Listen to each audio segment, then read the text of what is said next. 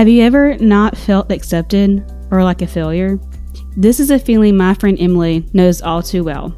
After not making it into an occupational therapy program, it left her feeling lost. Hear her story about learning what it means to be called his own.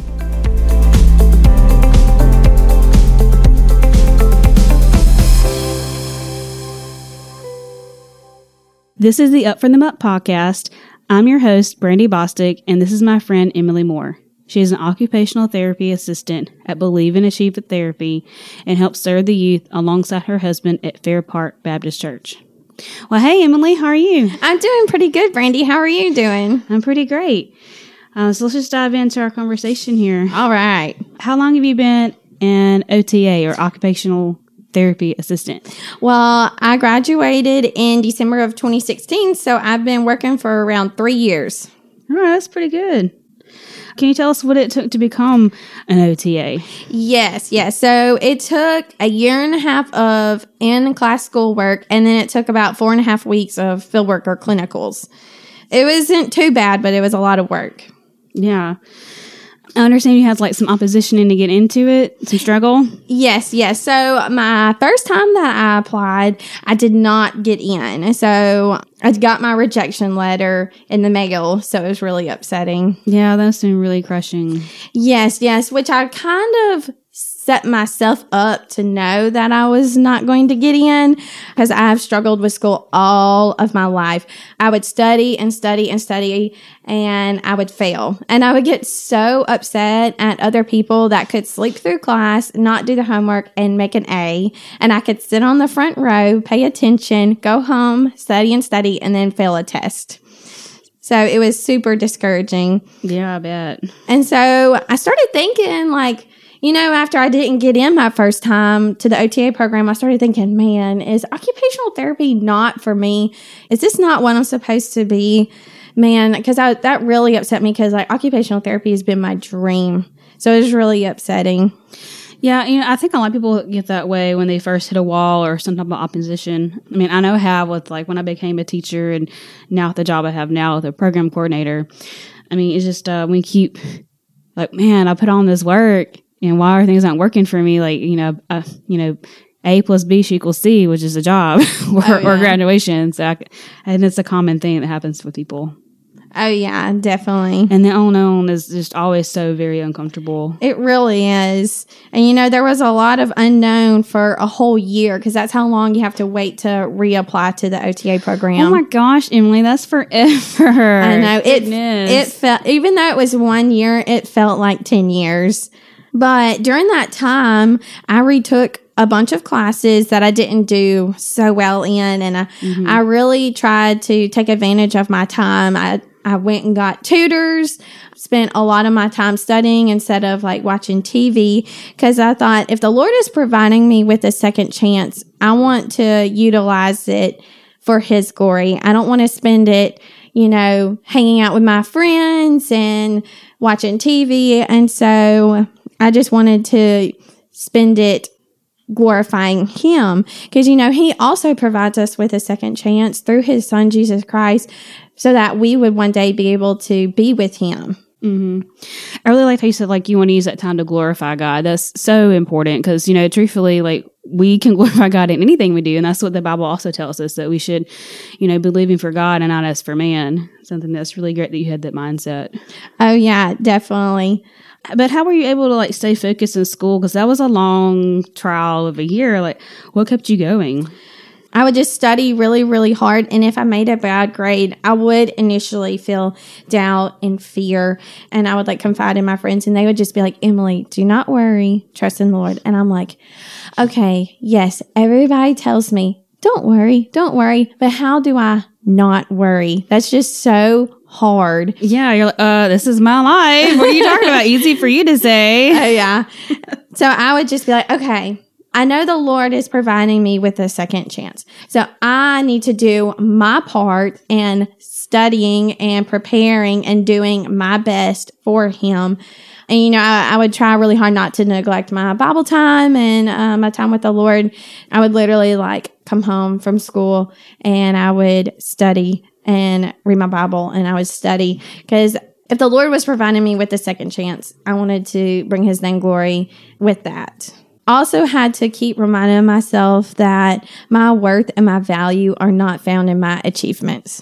Whoa, that is really powerful, Emily. Can you say that one more time? Yes, my worth and value are not found in my achievements. That is such a hard concept to grasp. I mean, I even struggle with that with myself, and I'm sure a lot of people out there do too.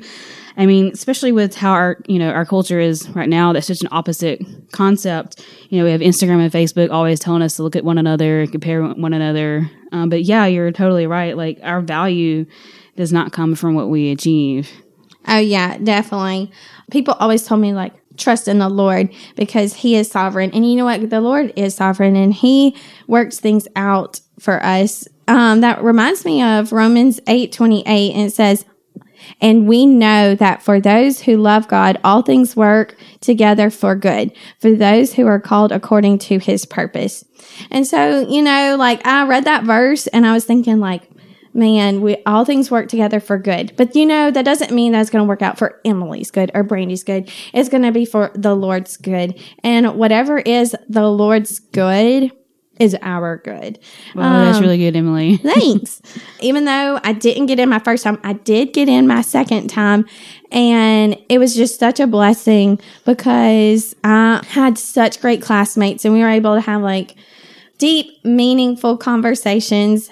And I'm just so grateful for the job that I have now because I'm able to share the gospel with our patients where I may not be able to at other jobs that I might have gotten. So if I would have gotten in the first time, I may not have been with those same classmates and I may not have the same job that I have right now where I'm able to share things and do things with kids that aren't always available at every job. Yeah, and I also feel like you know you learned that your value is in God. Oh, and, yeah. I, and I don't think you would have learned that if you would have succeeded the first time. You would have been thinking, oh, well, I did this, and these are things that I did in my own power. Oh, but yeah. I think God also used that as a way to make you rely on Him more and just, you know, see that your value and worth is in Him and not in those other things. Oh, yeah, most definitely. Yeah. And so I heard you talk about your wise counsel with your friends and family. Yes. So I am so blessed and grateful that I have such a wise counsel around me. So my family is super encouraging. I was able to not work. Like my parents provided financially for me, so I didn't have to work, so I could use my time to study and do my homework, which I did have a little job on the side at the school but whenever it came down to it, they were like, Emily, you don't have to work. You can just, we'll pay for everything and you can just study. And then I had my friends around me that would just encourage me if I made a bad grade. They would say, Emily, you are a child of God. You are, your value is not your grades or it's not in if you get in. Even if you don't get in, your identity is not found in that. It is found in the Lord and that you're a child of God and he calls you his own. I'm so glad you were able to have like that wise counsel kind of already set in place around you. Some people just aren't able to have that or they haven't already sought that out. And so I would definitely encourage other people to have that because I know that has really helped you. Oh, yeah, definitely. I couldn't have done it without them. They were also reminding me, like, not to worry. And so I really just tried to think about that. And I knew the Lord would provide a way for me, even if it wasn't occupational therapy or school. It, he was going to provide me with something. And so I was just able to rest in his peace. Oh, that's so good. Resting in his peace. I really like that. That's something that sounds so nice and pretty and poetic, but is often a lot harder to live out than when it sounds.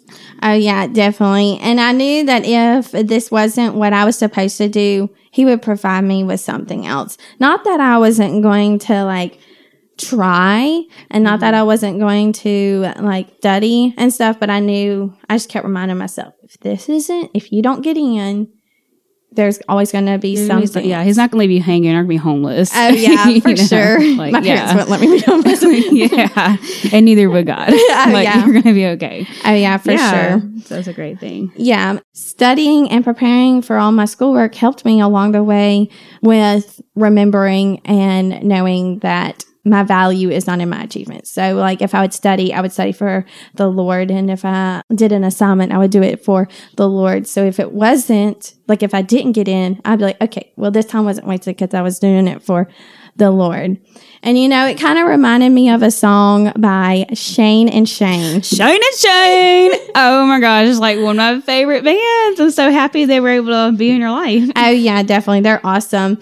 So the song that I was thinking of is Lord of Hosts. And the lyrics that just stuck out to me was Lord of Hosts, you're with us, with us in the fire, with us as a shelter, and with us in the storm. And so that just reminded me of, you know, Shadrach, Meshach, and Abednego. You know, they were about to be tossed into a fire and they were like, no, we will not back down. We will praise our Lord. And that's how we should think going into things. We should think like, I'm not backing down from praising the Lord. Like he is with me in the fire and he's with me as a shelter. Oh wow, yeah, and isn't that off of like Psalms forty six? The whole song is. Yes, yes, that I really do like Psalms forty six. A couple verses that stuck out to me of Psalms forty six is verse one. It says, "God is our refuge and strength, a helper who is always found in times of trouble." He truly is. He's always there for us anytime we need him, even though we may not sense him there. He's always there because he he just always has her back. I liked verse 7 too. You know, the Lord of hosts is with us, and the God of Jacob is our stronghold. And verse 10 Stop your fighting and know that I am God. Exalt among the nations, exalted on the earth. Yahweh of hosts is with us. The God of Jacob is our stronghold. You know, stop your fighting, stop your doubt, stop your fears, stop your worry, and know that I am God. Like, know that He is always there for us and always cares for us and he has a plan for us for our lives. Yeah, and it's almost like God saying like you you stop trying to help and just let me help. Like I got this. Yeah. Like, let me let me fight this for you. And Yeah. that's such a comforting idea that, you know, we have a God that is willing and wanting to do that for us. And he wants to be our refuge and, and is. But that's something I really like about Shane and Shane too, like how they, they weave so much scripture and stuff into uh, their songs, you know, and that that was able to minister to you. Because I know for myself, like I used to not really understand the Psalms and really get it, but Shane and Shane like really helped bring the Psalms to life for me. So tell me about the day how you got in, Oh, because we know you did now. Oh, yes. so it was just super exciting. And, you know, going back to my wife's counsel, my sister is like my BFF. So she was home all week and I knew I was going to get my letter one day that week. And so I told her, even if I get my letter, do not tell me because I would just be freaking out the whole time. So she would text me. She'd be like, "You didn't get your letter today. I promise. Don't worry." And so, you know, don't worry.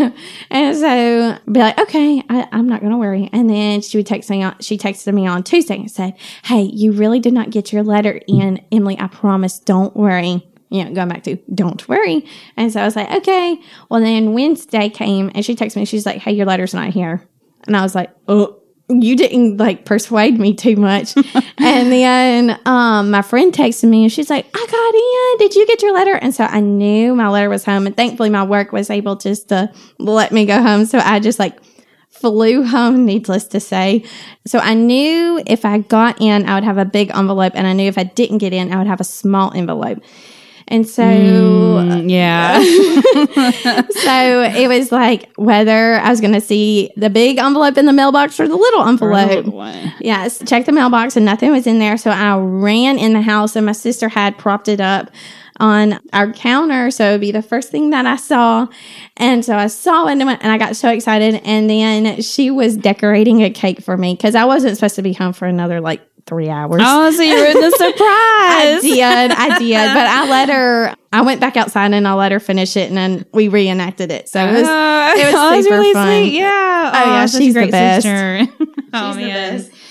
Oh man. Well, Emily, thanks you. Thank you for sharing your story today. I think it's um, been really helpful for a lot of people, and I'm glad to hear how God's worked in your life. Yes, thank you for having me. My name is Emily, and this is my story of the middle. Psalms 40, verse 2. He brought me up from a desolate place, out of the muddy clay, and set my feet on a rock, making my steps secure.